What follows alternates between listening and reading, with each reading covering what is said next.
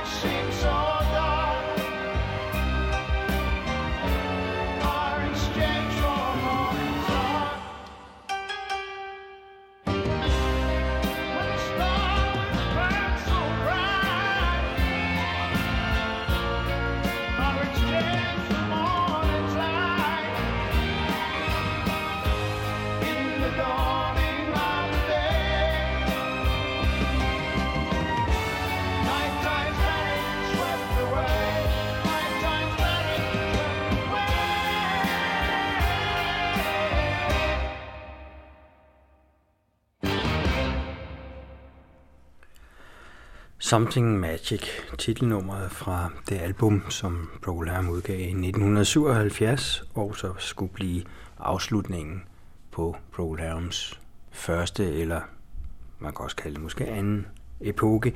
I hvert fald valgte Gary Brooker at opløse gruppen i 1977 efter en farvel-tour, som det så smukt hedder på engelsk.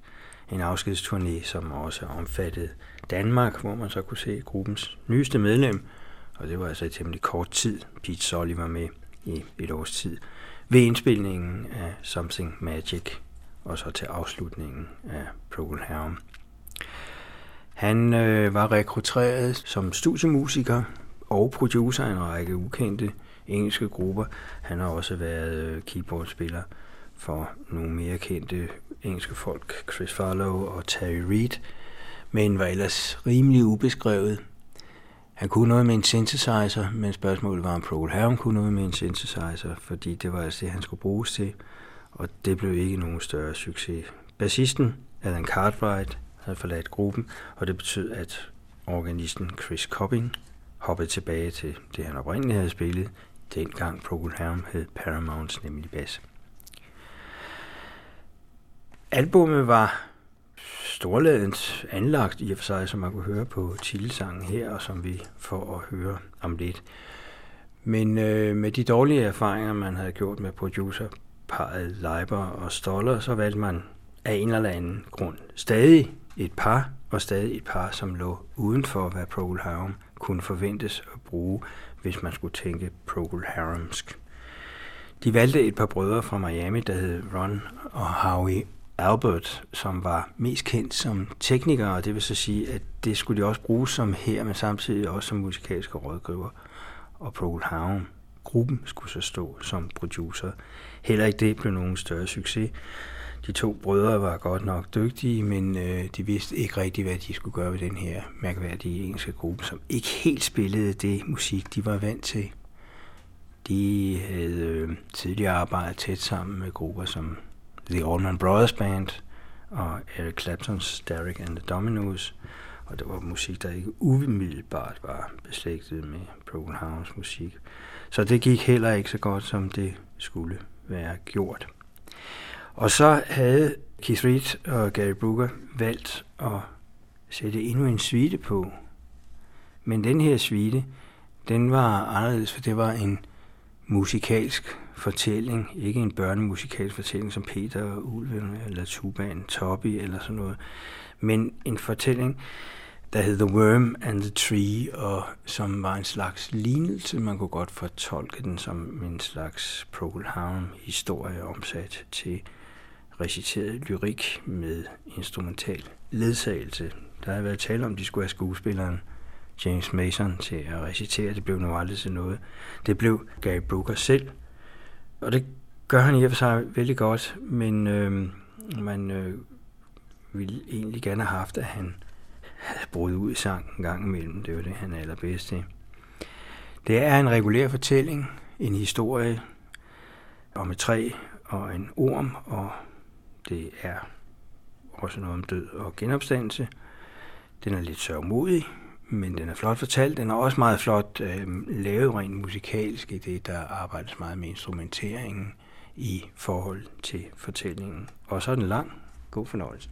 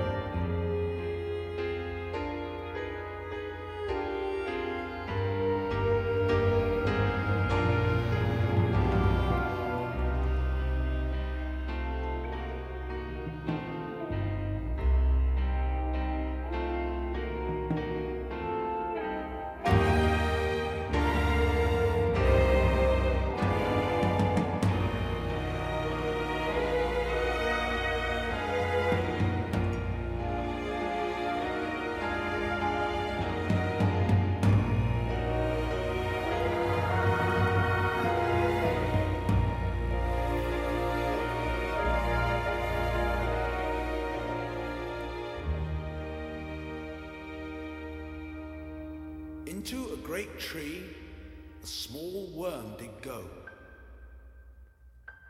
It wormed its way inwards, and soon it did grow. The tree was unhappy, but what could it do? It stood there in silence. The worm grew and grew.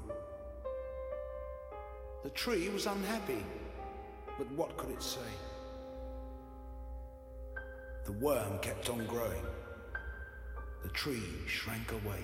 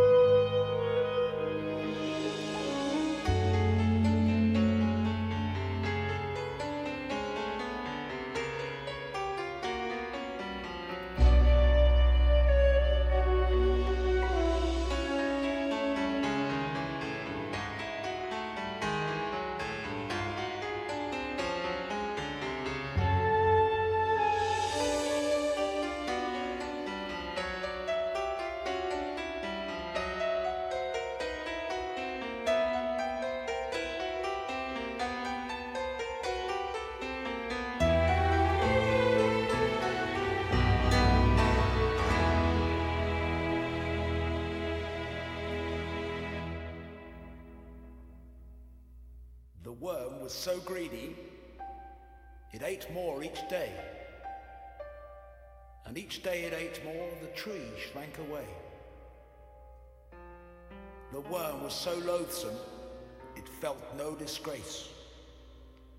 The birds had been silenced, the sun shunned that place. And all of the forest grew fearful to see what terrible fate lay in store for the tree.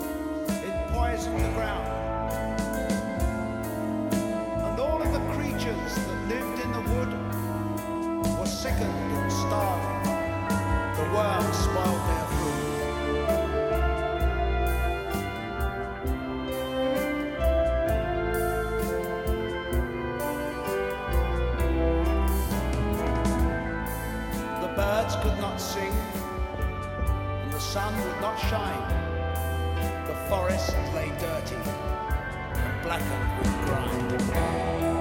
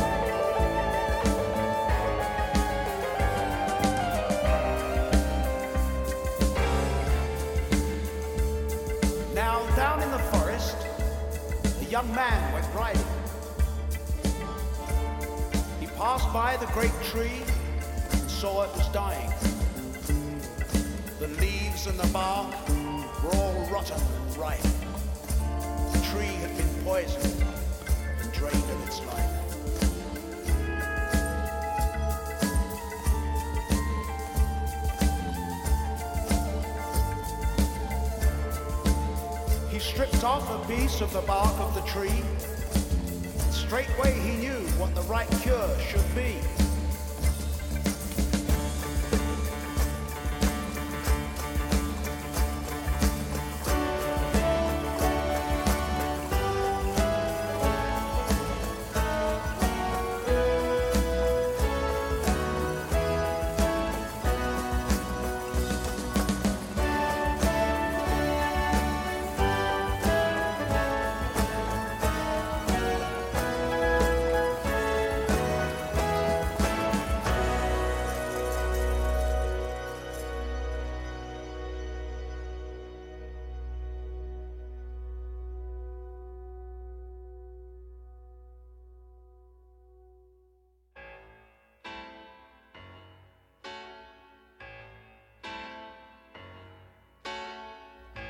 The man built a fire and chopped down the tree.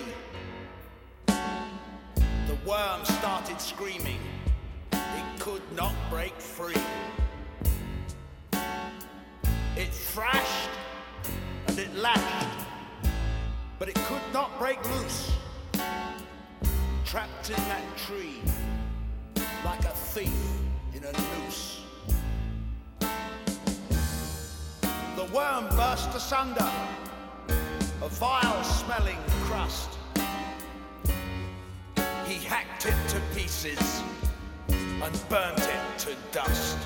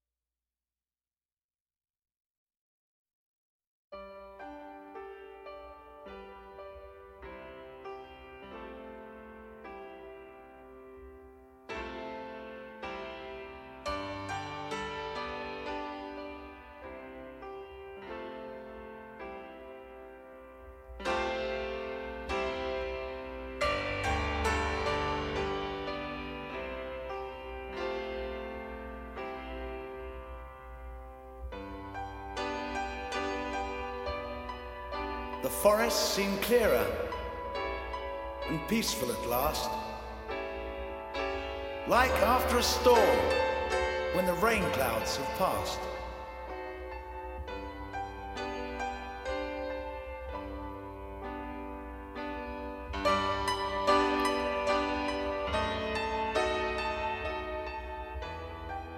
And although the great tree was fallen and dead, they knew from the ashes a new life would spread.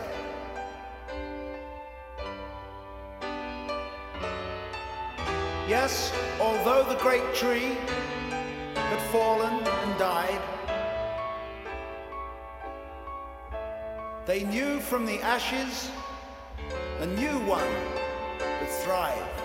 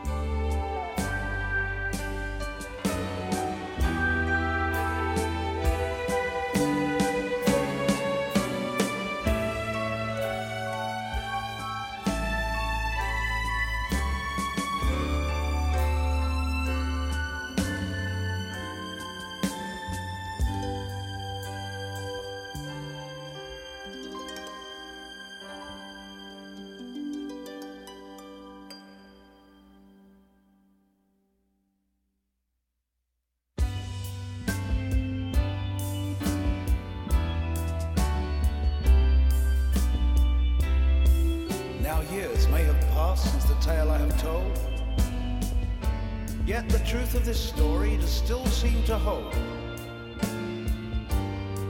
Although from a great tree a small worm may grow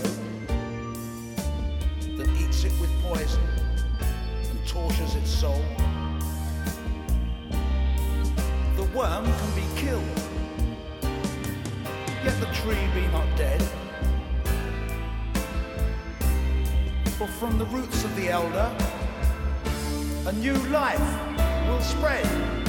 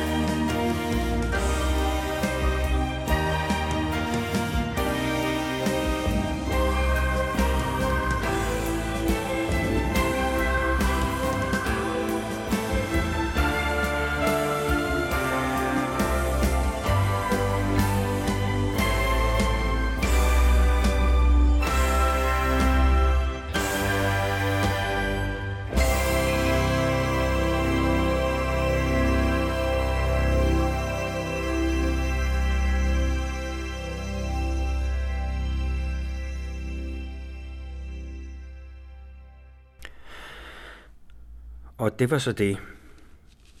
Det var selvfølgelig ikke helt det for Gary Brooker, fordi øh, en sangskriver af den type skulle da fortsætte, også en sanger af den type. Så øh, han gjorde det, at han i 1979 udgav sit første soloalbum. Det hed No More Fear of Flying.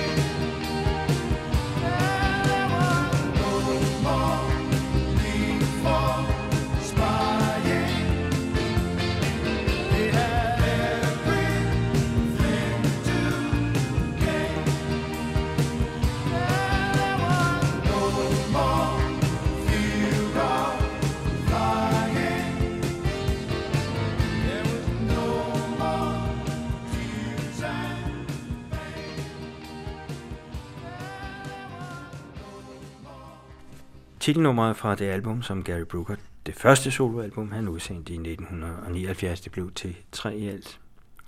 Men her kan man godt mærke på titelnummeret, at han er ude efter noget andet. Han er ude efter en helt anden lyd, om ikke manden han forlader flylet og sætter sig ned og spiller el-piano. Det var vi mange, der ikke synes var nogen overvældende god idé. Titelnummeret var stadig et samarbejde med Keith Reed som tekstforfatter, men det var så også det på øh, albummet. Han øh, valgte en anden tekstforfatter, nemlig Pete Sinfield. Og øh, jeg kommer lige tilbage til det, når vi har hørt en sang, som er et samarbejde mellem de to fra albumet Old Manhattan Melody.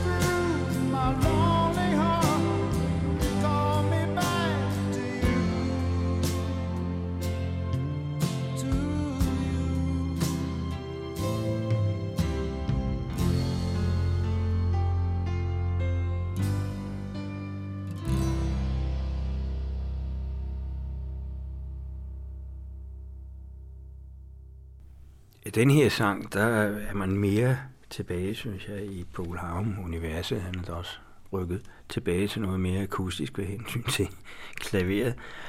Sangens opbygning minder jo også ret meget om en traditionel, ment positivt Paul Harum-sang. Men tekstforfatteren var altså ny Pete Sinfield. Pete Sinfield øh, havde i sin tid, han har skrevet for en hel del forskellige, men han var tilknyttet til gruppen, den tidlige inkarnation af gruppen King Crimson, lidt på samme måde som Keith Reeves, og samtidig med, at Keith Reed var meget tilknyttet som fast medlem af Pearl Harbor. Sådan var der altså også med Pete Sinfield og King Chris Crimson, dog i noget kortere tid. Og man kan også godt sige, at øh, King Crimsons tidlige musik var noget beslægtet med Pearl Harums.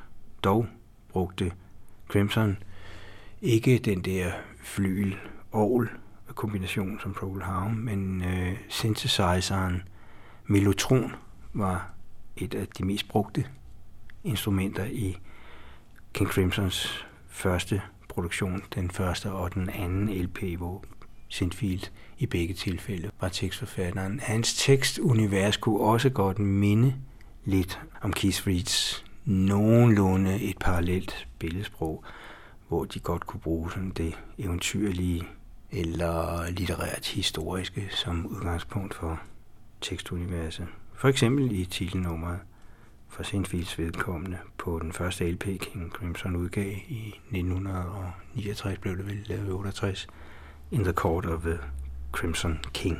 The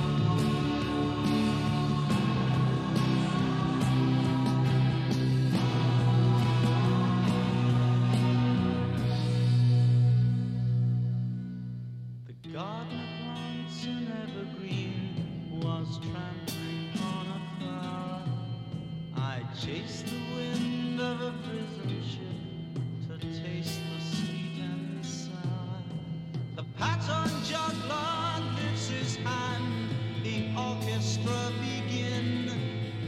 As slowly turns the grinding wheel in the court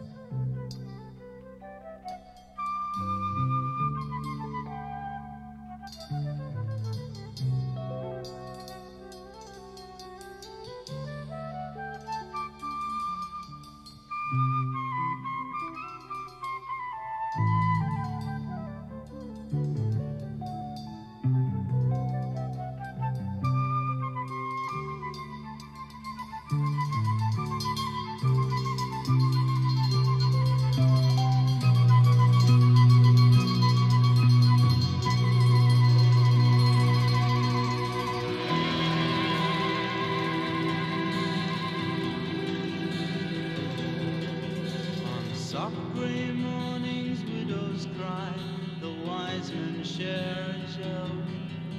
I run to grasp divining signs to satisfy the hoax. The yellow jester does not play, but gently pulls the strings.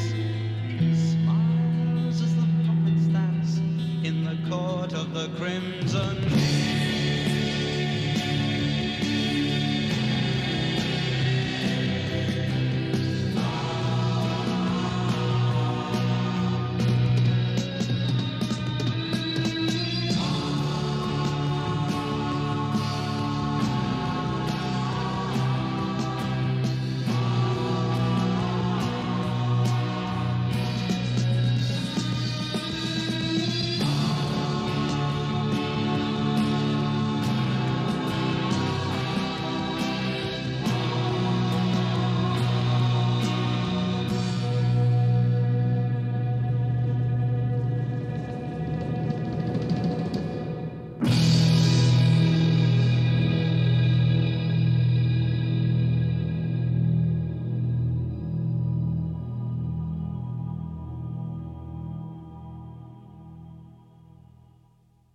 Kim Crimson, og øh, sangeren er der måske en del, der kunne genkende som Greg Lake.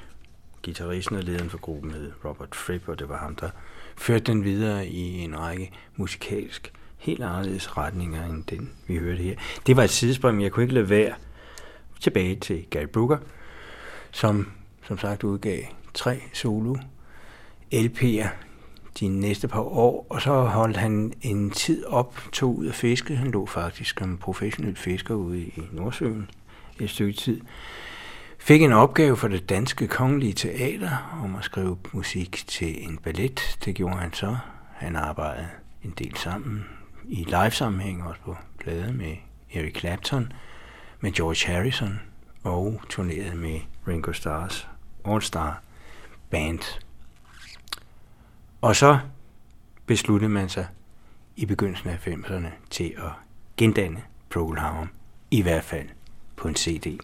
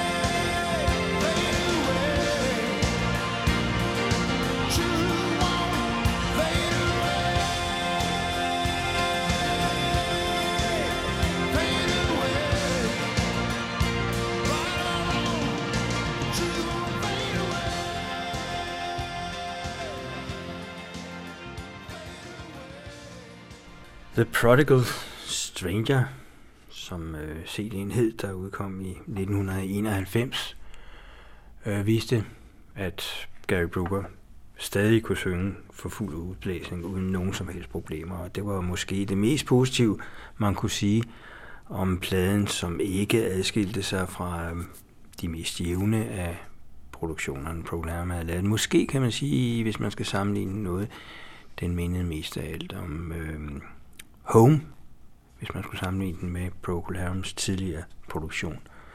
Og Home var så udkommet lige næsten nøjagtigt 20 år tidligere. Men øh, materialet var så for så vidt i orden, og det var rart, at Keith Reed og Gary Brooker igen var gået sammen som sangskriver par.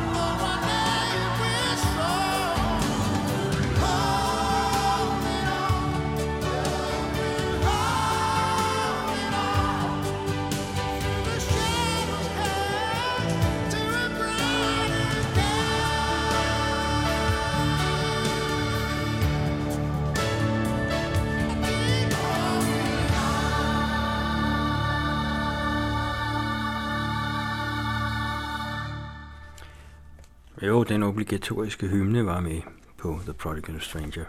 Holding On. Gary Brooker, Keith Reed, Matthew Fisher var min sanden kom tilbage igen på Aarhus, og så helt overraskende Robin Trower som guitarist. Tromslæren Barry Wilson var desværre død for inden, død af rock and roll. Og øh, han skulle så erstattes. Det var svært, fordi Barry Wilson var en af de blandt kolleger mest skattede trommeslager overhovedet inden for rockmusikken. Så man skulle finde en eller anden, der var original, og en eller anden, der ville, og valget, og han ville, faldt for Mark Brzezinski fra gruppen Big Country.